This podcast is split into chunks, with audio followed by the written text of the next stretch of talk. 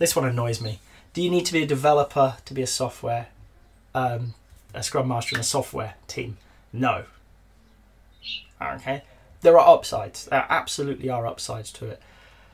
Software developers are a funny bunch, shall we say. As a former one, I fully accept that is the case.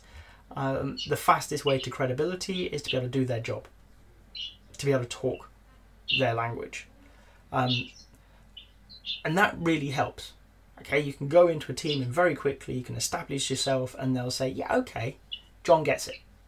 All right, he may not be able to do it anymore, but he gets it. He gets the problems we're facing. You know, he can see issues coming down the line. He knows what's going to impact us and what's not, and that's really useful. Yay! Um, but with it comes some severe downsides.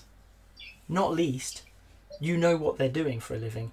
You're likely more experienced than some of the people in the team.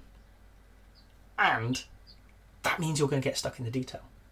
My transition to Scrum Mastery was very much this. I was the senior developer. I was the lead. I was the, by far the most experienced technologist in the group. And when decisions came up, I stepped in because I knew how to solve the problem. I'd done it before. And now I'm in the detail. I'm not worrying about what's affecting the team. I'm in the team doing the job. And this kind of harks back to Scrum Masters don't do. They need to be able to take one step back.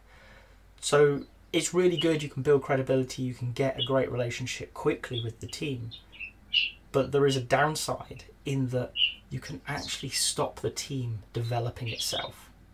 You can work very counter to what you're trying to do, which is create a brilliant delivery function.